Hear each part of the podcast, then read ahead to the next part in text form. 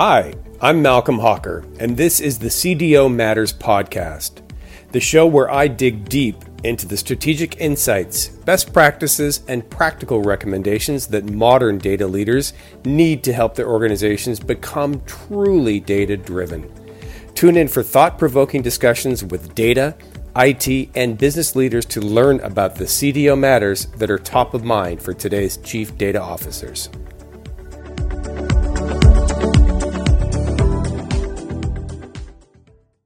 Right. Good morning, evening, afternoon, whatever time it is, wherever you are. I'm Malcolm Hawker, host of the CDO Matters podcast. And I am joined today by Wendy Turner Williams. This is actually our second attempt at doing this. Um, we, we tried to record a podcast a week ago, and I live here in Central Florida, and we had one of these just amazing summertime afternoon Florida thunderstorms where it was blowing, and it wasn't a hurricane, although uh, you know there was no hurricanes at that time. It wasn't even a hurricane; it was just a really, really strong storm. Took out power, took out internet, took out everything. Uh, and so our, our, conversation was cut sadly short. So this is our take two. So I am doubly indebted to you, Wendy, for taking the time to do this. Um, I just got extra Malcolm time. I'm happy with it. Go ahead. Oh wow, wow. Okay, flattery will get you anywhere. Keep going. Um, I, Wendy, I'll let you introduce yourself. We we we've been we've been kind of swimming in the same pool for a long time now. Although we've never really kind of I don't think we've ever met one on one, but I'm pretty sure we've probably been at the same conferences. We, we yeah. know a lot of the same people. We yeah. live in the data world, so it's a pretty small community. But but Wendy, I'll I'll, I'll pass it back to you. In in, yeah, in a nutshell, describe your, your your experiences and and what brought you to where you are. Uh, of course. Well, well, thank you. I, you know, I, I appreciate the ability to, to be on the show a second time, awesome. and, and, to, to meet with you. And um, for those that don't know me, you know, uh, my background is basically, you know, twenty plus years in clouds and services. Uh, you know, I've been at companies like some of the original big te- uh, telecom companies that are now Lumen or uh, uh, you know Sprint, etc. Their their predecessors and then the last 16 years or so, I've been very, very focused on kind of the the the, the uh, big data world and the crux of data plus software plus infrastructure and journey to the clouds for others. So that's my deep expertise. As a part of that, I have done things like led enterprise data strategy, architecture, um, and governance at Microsoft. Um, I did the same thing at Salesforce, including a lot of their data platform strategies. And then finally, uh, my my last official role, which we'll get into here in a, a little bit as to why it's the official role, um, was actually as the first chief data and AI officer for Tableau. So, been at many of the big companies you are using on a day to day basis to run your business or to perform your you know data and to drive value um, all up. So, were you at Tableau at the time of the acquisition for by Salesforce? Yeah, no. So I was okay. at Salesforce at the time of the oh, acquisition. and then you moved in. So, okay, okay. After yeah, yeah, yeah. acquisition. So, so, okay. Exactly, exactly. So basically, I was running enterprise um, data strategy and platforms and governance and uh, you know strategy for for Salesforce. And then when the Tableau acquisition landed, I was approached by Mark Nelson to say, "Hey, we we've never had a and we need help integrating right as an m&a into salesforce. Um, our customers want to hear from a customer zero. They want to hear from the thems of the world. I am them of the world. And would you come over? And i said absolutely. Um, so i so i hopped over and uh, rest is history. So I've got a long history with Salesforce. I managed a 1200 seat implementation of Salesforce once. I think I've had four, maybe three executive briefings at, at the kind of the old headquarters um, yep. at the end of Market Street before yep. the giant thing was built right, right, right. down. Yeah. Um, and I took what I took away from my experiences at Salesforce is it, it was an incredibly well run company. Yeah, with a yeah. with a, with a great culture. What what were some of your key highlights from working with that company? You know, I think that the biggest thing that I walked away from Salesforce was um, the transparency they had in their V2 MOM process. And I, am sure you, as engaging with Salesforce, you probably heard a lot of, about this. You know, especially if you think about us in the data field, we are always trying to understand business strategy, right? What's the business strategy? What's the business strategy so I can be proactive to provide either the data sets, the pipelines, or the infrastructure to support the business strategy? Well, what was beautiful about the Salesforce culture was the fact that they have this V2 Mom um, process, which basically is a top to bottom down publication of biz- of all the business strategies across the entire company. So what what is Salesforce at the top level, Mark's level? What is he focused on? What are the goals? What are the objectives? And even what's the what's the measures? Okay, that they're trying to hit then goes mm-hmm. to his directs, which then goes to their directs, which then go. So you get this kind of roll up of what every single person is working on in the company. You get a lineup of the people to that impact area. You know you're bringing value, and more importantly, for someone like us in the data field, this became a really easy way for me to start to quantify where we're actually providing data value whether it was to grow the market or it was around trust or it was around you know new customer journey experiences or whatever it was i could then kind of align really easily into those business strategies because either it supported it or it didn't and if it yeah, didn't directly right. support it you've you've you've got a defensible position to say hey listen sorry this really doesn't kind of fit into the overall that's thing. right that's right. I mean, there's always going to be like, um, think of it this way: there's always like engineering for engineering, right? Yeah. Where we need to scale, but but you could easily start to to identify exactly where those pockets were and why they were needed in order to support something like, hey, search needs to do, you know, a real time, uh, you know, search capability, which means I need to change certain types of pipes or infrastructure in order to support that or I need XYZ insight, uh, you know, uh, acquisitions of data in order to get them what they need. So it became a way to basically align end to end and yeah. to remove fat where you shouldn't be focused. Love it. It's it's interesting. I've I've got so many just like fun Salesforce stories, but one of them to me is that is that you know like we all have these kind of these yardsticks that we use to measure time through our lives yeah. right? Like for yeah. me maybe it's it's music or for some people it's music or or or it's or it's this or where were you where were you when x happened or right. when y happened? For me one of them is dreamforce. Yeah. And and and and what band was playing at dreamforce? Yeah. Right? Was that was that metallica or was that bruno mars? Right? like i'm just, like yeah I've yeah. been watching this week because remember Dreamforce is happening this week. So my oh, is, it this, my is it this week? It's been this week, and so my LinkedIn because again I've been at the company and I have so many contacts. Like it's full of you know concert pictures and everything else. Right. I think a lot of people measure it that way. They they put yeah. on great events, right? I mean, oh, I think no the biggest thing about uh, about Salesforce that I learned outside, I mean, I really took away that V2 mom process as a way to help me be more effective and how to guide almost like cultures and companies to align infrastructure and strategies um, in, in, a, in, a business strategies in a better way, right? Even if they didn't understand that's what they were actually doing.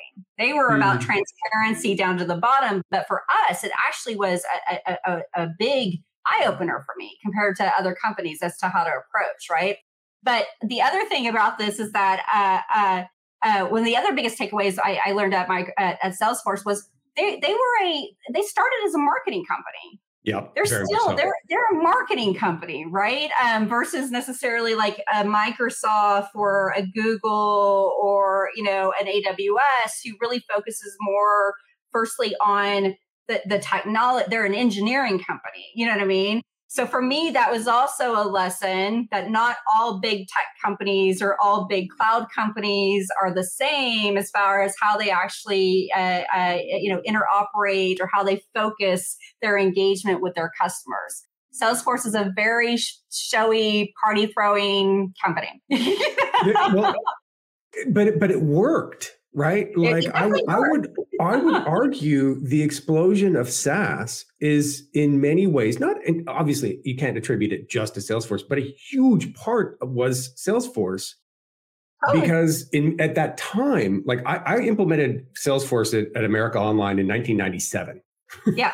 like, yeah, like yeah. America AOL was one of the early customers of Salesforce before it became a thing.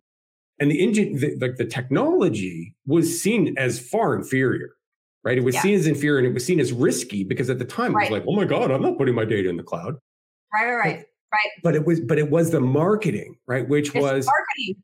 That's what will sell to you like chief marketing officer. You don't even shh, don't don't tell IT, right? We yeah, you can yeah, put it on your credit card, literally put it on your credit card and monthly bill and expense back the cost for this thing you know chief revenue officer that your salespeople might actually like to use. And th- and yeah. that's how it was the ultimate land and expand.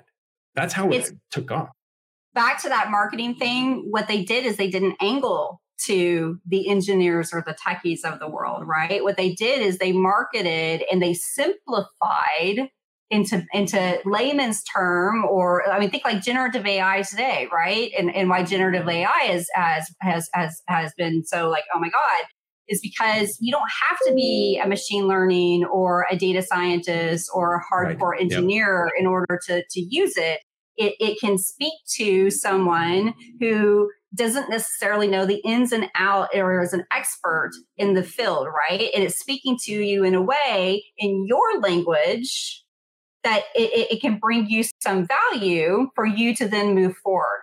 And so they became almost like the generative AI of marketing around SaaS early on in regards to how they approached the selling and who they approached to sell it. Right. You know, going yep. to the business teams over the engineering teams. Well, it's exactly right. Getting back to like even their like their logo with the, you know, like, you know, the, the line through it like set like yeah. forget about the yeah. technology.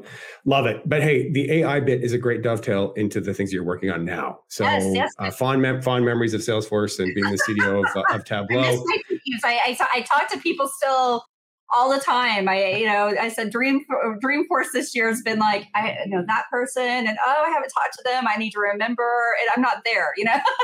well, it's to the point now where like it just got so big and just kind of completely yeah. taking over downtown, yeah, yeah. and you know, like it just it just got so huge. But anyway, big pro- good good problem to have. So anyway, AI and the dovetail and the things you're working on now. So let's talk about this association that you're founding. Yeah. So I am so excited about this, and I, I, thank you, thank you for you know giving me the opportunity to talk about this because I think your audience, especially, is totally going to get and should be totally excited as I am. I, I, as someone who has been focused in infrastructure and software and clouds and been building AI services and machine learning for forever, um, we're at this crux, right? Now that generative AI has really hit the market, and now that, again, the non us's of the world understand the power and can use it. And so, what we're doing with the association is we're doing something really, really different. And I think there's just an incredible need for this. We're trying to create a, a, a more focus on bridging the disciplines of AI, ethics, data, um, privacy, um, robotics, and security.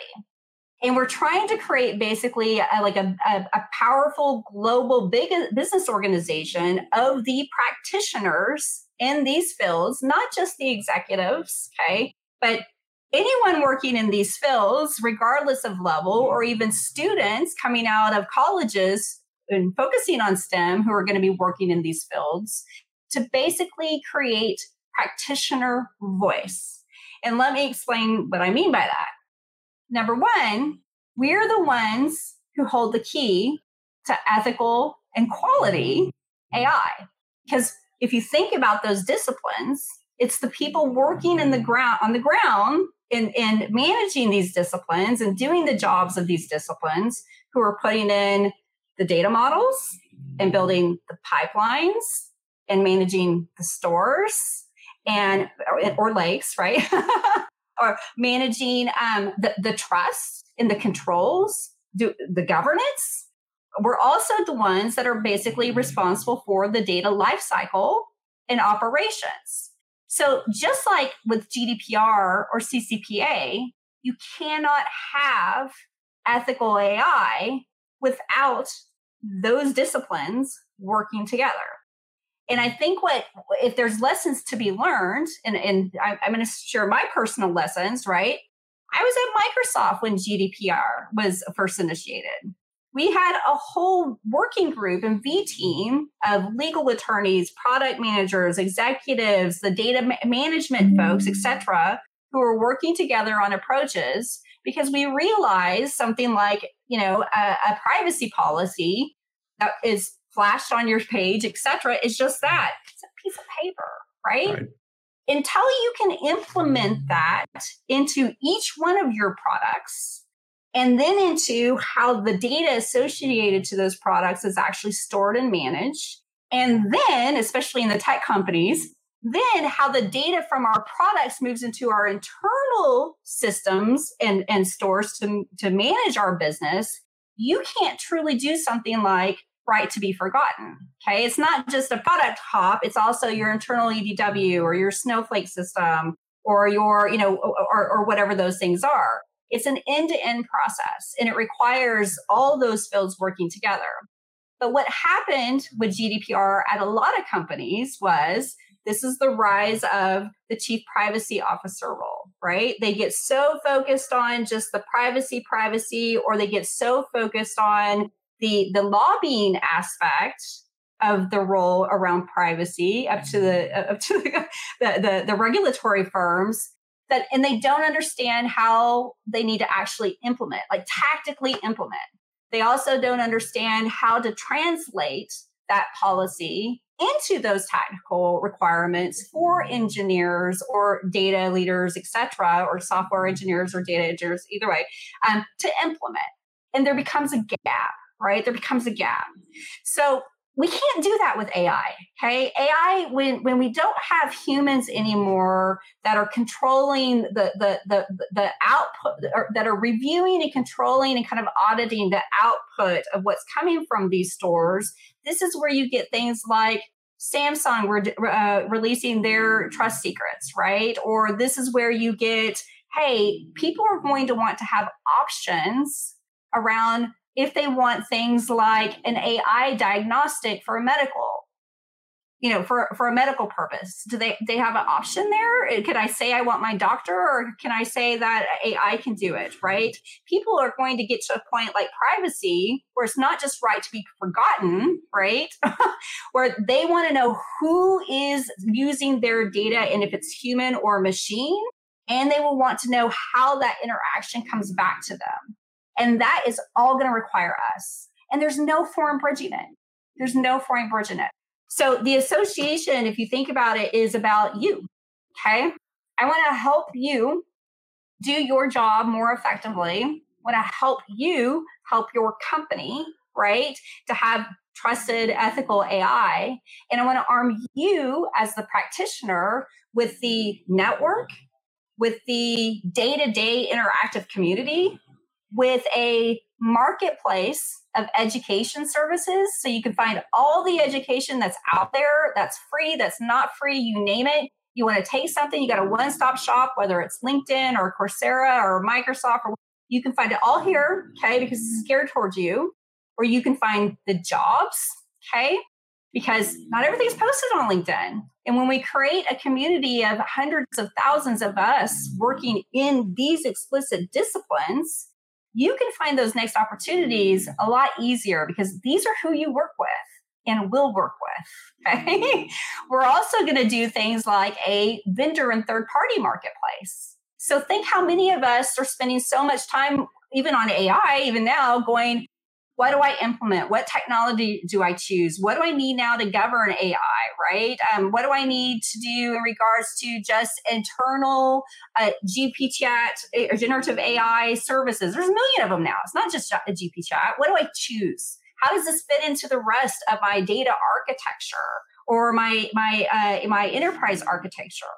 We're going to produce a marketplace where everything's available for you to find in one store and you can actually get feedback from your peers around the value or not value associated to those things. So we'll save you time. But more importantly, I know I'm going on and on. I'm so excited. You can tell. More importantly, here's the biggest crux. When we create this community and we give voice to us that are in the fields, okay? Back to what's happening on the hill, right? Mm-hmm. Just yesterday, all over the hill, lots of big tech guys coming, sitting at a table, talking about how do we Making regulate. Promises. Yep. I know. I yeah. know. That was the that was the headline I read today. It's like they vol they, they, they volunteer to do the right thing. I was like, great. What? they volunteered here, to commit to do the right thing. Here, here's where we come in, the association. We're the ones who hold the keys to actually doing the right thing because we're the ones who actually do the jobs associated to that thing. Okay. And so we're going to produce and create the first cross discipline global ethics and policy committee to drive the policy and standards that we agree to align to into the tech companies and into the regulatory bodies. Okay. Again, we're the ones on the on the ground. We're the ones doing the implementations. We also know where we can do it and where we can't. And we should have a voice in that. So that's the whole point of the association. It's a nonprofit to help you do your job and more impactful, have more career opportunities, and have more of a voice in what's coming in the future. I, I love it. Says the guy who's I love it. Says the guy whose mission it is to prolong CDO tenures. That's why I'm doing what I'm doing. So it seems like you and I should keep talking and continue this offline and figure totally. out ways ways to get to get me engaged and others engaged because I can I can tell you that there is an absolutely there's a huge need here. And the there, evidence there for is. that need, the, the evidence for that need is all over the place. Um, I saw this when I was at Gartner. So yeah. I was a, I was a Gartner analyst for three years, and I love Gartner, and it's an amazing company with amazing people, but it tends to be pretty academic. Totally. Right? It's pretty high level. If you want to roll up your sleeves and put a shovel in the ground, Gartner is not the place for you. It's it's it's not going to help. It's not going to help a strategic thinker be yeah. more operational. That's right. That's it's right. just it's just not. That's right. There are I'm I'm active on LinkedIn and it is surprisingly good community yep. but it tends to be a little more operator centric and even then how in the world are you going to get the guidance that you need out of you know it's not like twitter and 140 characters but you get my right. point right it's like these yeah, little yeah. tiny little little sound bites and maybe there's white papers and maybe there's blogs yep. and it's and it's good but there's certainly more that that, that can be done there and then there's industry conferences and and and what I see again is that it, certainly it's either you gotta kind of pick your swim lane in the data world, right? Either you pick the strategy swim lane, yeah. and you attend something like the CDO IQ that I just did in Boston, which is a fantastic conference. Don't get me wrong, amazing conference for right. if, if, fantastic stuff that Dr. Wang is doing there. Tends to be a little more on the strategy side, the big thinker th- side, and that's good. But then there's another set of conferences for more of the operators, or the kind of the people right. who are actually doing the stuff right? And that right. tends to kind of align to the enterprise data worlds and the dataversities of the world and IRM right. over in the UK. And these, again, fantastic stuff, great conferences, but we need to find a way to bring all this stuff together. In the middle, right? So back to the bridge, right? Like, I don't, I'm like you. I go to, first of all, these conferences, right? It's always executives that go. You know, you mm-hmm. can't afford $3,000 or $5,000 entry to send your entire data teams, right? So, the A, there's a vacuum between those who are working in the strategic areas and those who are on the ground, right? To even understand what's coming, right? Also, the people on the va- on, on the strategic side often are not operators. Do you know what I mean? Right. So, A, they don't know how to translate what they heard or learned or whatever into that. The other thing about those conferences or these forums and events, they they're dog and pony shows, right? They don't yeah. tell you the reality of what it takes implement and as you and I know, as we both have kind of served in evangelist types of roles or chief strategy types of roles towards customers, when I sit down with CDOs and CIOs around the world in my role at Tableau, we don't talk the tech. We talk how do we get dedicated funding envelopes from the board? Because we have so much to do and our our our um, our, our areas are so large and so complex that we can't hire or we can't basically um, get the technology we need to actually be able to deliver against what we need to do. Nonetheless deal with 10 8 12 whatever business units that all have competing priorities that we have to feed because we're a shared service that's in a servant role right back to these things in order to do that. Or we're talking about the politics of data. It's, political as hell. Or you know what i mean? Again back to the cdos right? CDOs are not happy. And CDOs have the, the shortest tenure in, of all the C suite for a reason. A, they're not happy. B, the companies treat data like a cost center. Mm-hmm. Often the CEOs aren't even sitting at the table at the business strategy. And that should be, in my opinion, the first person you set at this at the table because how do you actually define a strategy if you can't measure a strategy? you know well, I mean, I mean if you can't measure it, you can't manage it. Yeah. Yeah. How do you do any of that, right? But but beyond that, uh, you know, you've got just uh, accountability issues around data. Okay, where we're in a servant role, but yet we have no authority to actually drive from an influence perspective changes that need to happen that actually enable things like RP, uh, you know, RPA or AI to actually work because you need a, a level of quality in your data and a level of consistency of your data to be able to do any of that okay?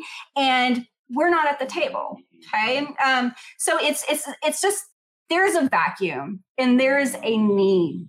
And i think data people feel like we've been put in the corner whether it is the executives or the ics because the executives can't help you get that promotion or whatever, because that goes to the business teams who actually got that business strategy to land, even though we did all the data work to enable them to actually be able to operate that, right? Or, you know, so we, I, this needs to change. And I want to change it. And I need every CDO out there, I'm working this almost like a franchise. This isn't about me. This has nothing to do about me. I can go walk into another job making six figures at any point in time, right? I don't want to do that anymore. I, I want to help our field in our discipline. I want to help what's coming with these transformations to land in a good way, in an ethical way. And I want to help as many companies as possible mm. to transform as quickly as possible and to support the people doing the work in these fields as best we can. And that requires all of us working together. Couldn't agree more. Love it, love it. More more fanfare. More. This is this is you know this is where the fires go off. Uh, couldn't agree more. There's huge demand here, and I think there's so much to be offered by creating a community of data leaders where there is frank and honest and candid exchange uh, about some of these issues. Yeah. Um, what I've seen in the last and tactical, tactical. Well, that true. That too. Yes, yes, and tact and tactical when it's needed, right? Like some some in our in our community are extremely tactical, who yeah. can can can write R and Python and know SQL yeah. statements and know all that stuff. They those folks from a tactical perspective, they got it right. Yeah. Check. But having the conversation with the CFO about business value or about breaking the mode away from being a cost center to your point, yeah. and, be, and, be, yeah. and becoming a profit and loss becoming yeah. a real p&l like if if if your if your background is is you know r and python you're probably not going to want to have that conversation or you feel like right. you don't have the tools to right, have right, it right. right but you yep. can be I, trust me on this because you can be taught everybody can learn everybody can oh. do this this is the bridges. i learned how to bridges of learning. yes, I didn't know anything about engineering, and I and I successfully led an engineering team, and I didn't know anything about it. All I needed was a shot, and I, and I just needed to learn some stuff, and and to yeah, be extremely, yeah, yeah. incredibly, unbelievable, humble. But I, we we can do these things, and oh. this is why I'm kind of excited about the association because I, I, I think a lot of this has to do with learning. A lot of this has to do with information sharing. A lot of this has to do with community and supporting others who are in similar roles when I was in Boston a few months ago, I was struck by how many new CDOs there are. I mentioned this on a previous version yeah. of the podcast uh, when I was yeah. talking with uh, Joe Reis recently. There are federal government uh, agencies that are like mandating the role.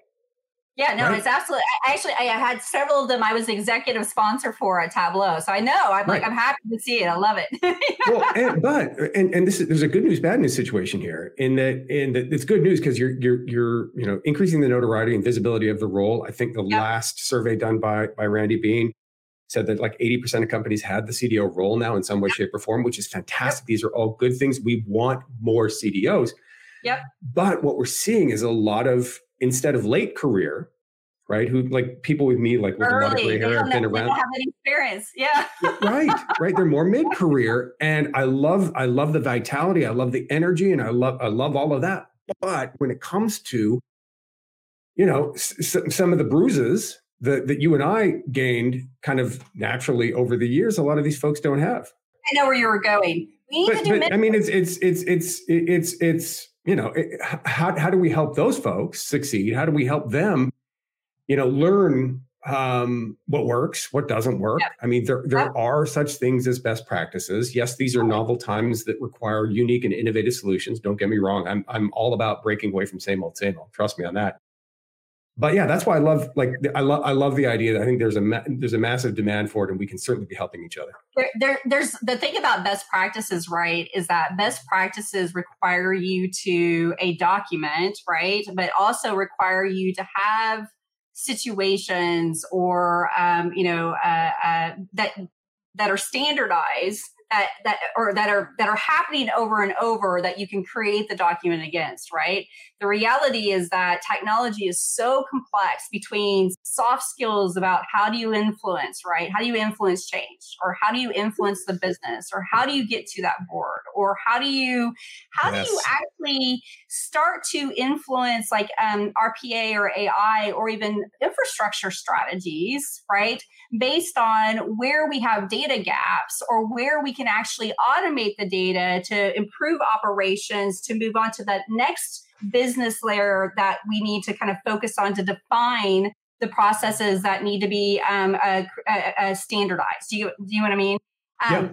Those are things that we can't necessarily document because it's it's so much experience and knowledge share. And so back to like the association, right? There's so many angles between helping uh, the, the next generation of leaders to helping the tactical implementers to let's let's get out of the data world. I spent part of my like three years of my time at salesforce i reported to the ciso okay? I was one of these data leaders. I've been in the space for forever so you can almost call me a, a first gen leader but i've always been in cloud and i've always been in software okay and until Salesforce, I was never focused on defense. I was always focused on business value and offense, always. Okay. And so when I came to Salesforce, because they're a trust, uh, their number one value is trust. And because they had never, yeah, and because they had never had an enterprise wide data strategy or governance group, I wrote their first policies. um, they'd never had that. And so they didn't know where to put something like me, okay, or my organization. So they put us with security. And if you think about that, it was it was weird. Um, because we're opposite sides. Not uncommon, not uncommon. Weird, but not uncommon. we're opposite sides. We're two sides of a coin. I want to yeah. help people get as much information as they need to do their jobs, and they're very risk focused and put data in the closet until all the controls are in. But but here, here's why it matters with the association. I learned a lot of things there, okay, that that helped me be more effective as a data leader and more importantly helped me be more influential to a board or to the the, the discipline partners that we work with, the, the audit or the GRCs or the risk groups or whatever. Because here's the reality cyber teams and security teams cannot do their jobs without us. They have their own infrastructure, they have their own priorities. But here's the difference, okay? If you're doing something like patch, patching, uh, uh, you know, uh, monitoring, right? People should have all their patches deployed within X amount of time so we can ensure availability and scalability and trust, right? Well, to do that, number one, they have to know where those applications are, where that hardware is. But more importantly, what they need is they need to understand the data layers running across those, those applications so they actually can understand where that risk is in regards to that threat, okay, or that breach, okay? So understanding that is something that helps the CSIRT teams, it helps the threat detection teams, it helps all of them be more focused on where do we actually have risk and where do we need to plug. Most companies, as we probably all know, or in my experience of big tech, it's hard to get the teams who actually own those applications to patch in time based on what you're defining as a standard SLA. Okay, so that's why there's reports out that come out. But this allows you to understand which one of those actually matter. Okay, or again, if we had some type of breach, say we have a breach at a company, well, once we know where that breach is, if you understand the data lineage of how that data flows across other downstream systems, and it does out of software products, it doesn't just stay in the product. The businesses who operate that software consume parts of that data in order to debug or you know handle your incidents or to understand your journey and the feature use and what they need to do. So there's parts that flow down. We have to understand what potential breaches happened as a part of that right? Or what other data they may have had access to in order to do proper CSIRT, okay, um, and, and get back to customers about the potential risk of where that flew, okay. So there's a there's so many cross dependencies between these fields. It's it's ridiculous. And what tends to happen in the companies and again only until um, salesforce did i ever really know this it's not like i haven't worked with security teams when i was at microsoft etc but tend to get so focused on each one of our priorities and the delivery of our priorities we don't have those types of conversations okay so back at like salesforce for example you have at big tech companies, it's very complicated when it comes to infrastructure. Okay. At software companies, IT does not own end to end infrastructure.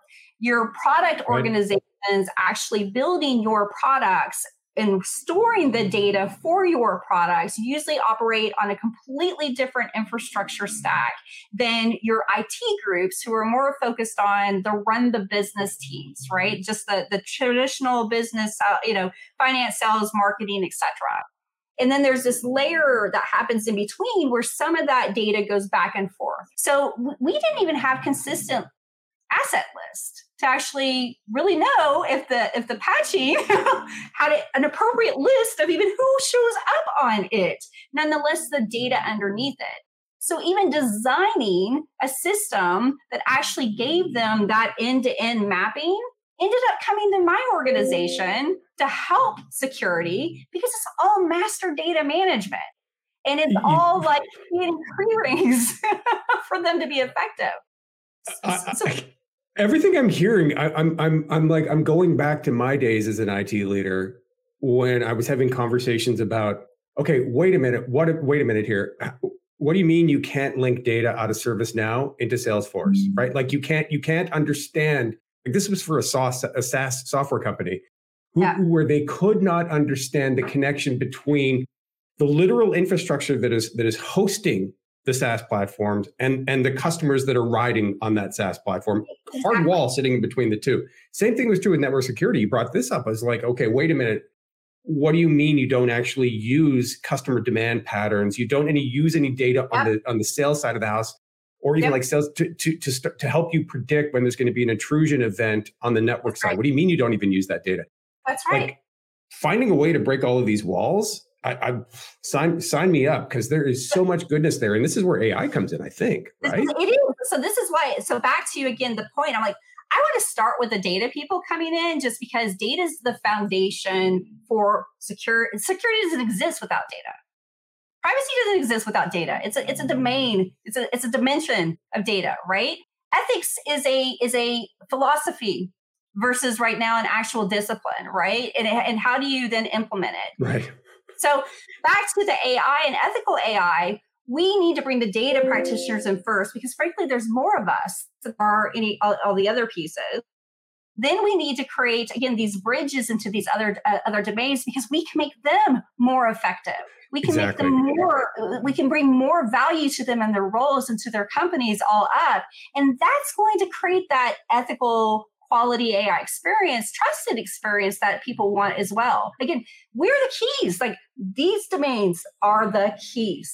They, they hold the keys to those things. And we have to work together from person coming out of college, in college, their first job, up to the C suites in these roles. We have to come together and start having these types of conversations so that we make sure we put the right controls, the right processes in that actually lead to the outcome that we need for generations to come.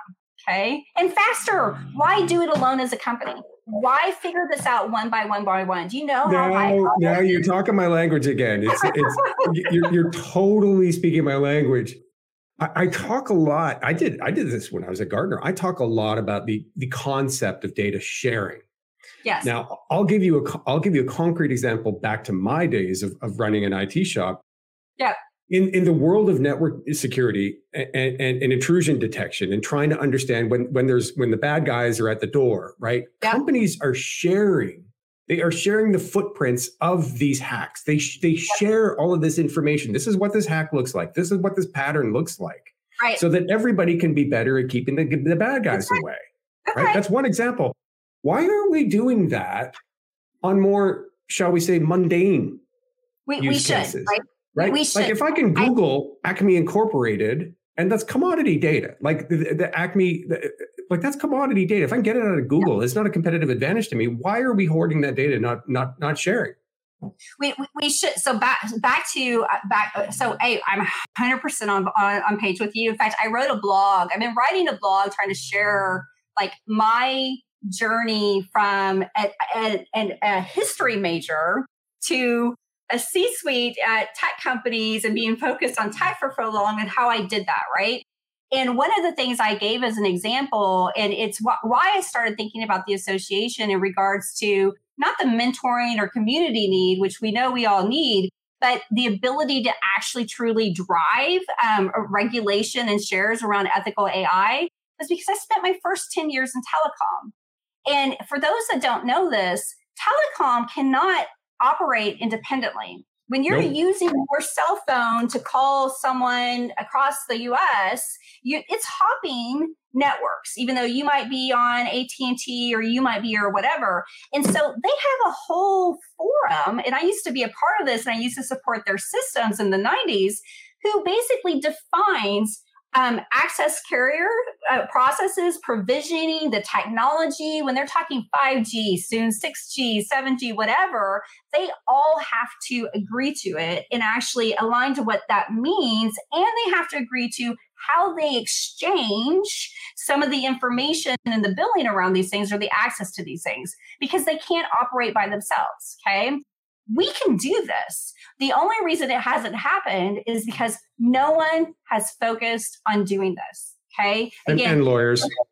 Yeah, there, there's data focus and things like think again the the International Association of Privacy Attorneys. They've got they've got fifty. No, I, I, I meant every time in the past when I've when when I've been in a position of like evaluating, hey, maybe we should be sharing our data with with you know valued member of our supply chain A or valued customer B because there's economies yeah. of scale. Uh, lawyers are like, no, no. So this is why that's what I meant by lawyers. Yeah. This is why we need the privacy folks in, right? Because yes. Eh, think of it this way, and I know we're getting close on time, but think of it we this are. way. Even when it comes to bias, okay? Why can't we have a nonprofit of professionals who actually do something like um, uh, I forgot what they're called. You know, with the third parties that serve uh, data that's available for uh, like uh, for a lot of people. Um, I can't think of the technical term, but why can't we create a store of, of data that is non-biased that people can bring in and you can subscribe to it to basically help bias scenarios and it's dummy data Okay, so it doesn't have to be real, real data, but we can do male, female, you know, anything on, uh, you know, the, the, LBGTQ, you know, type of. We can do different races. We can do different types of.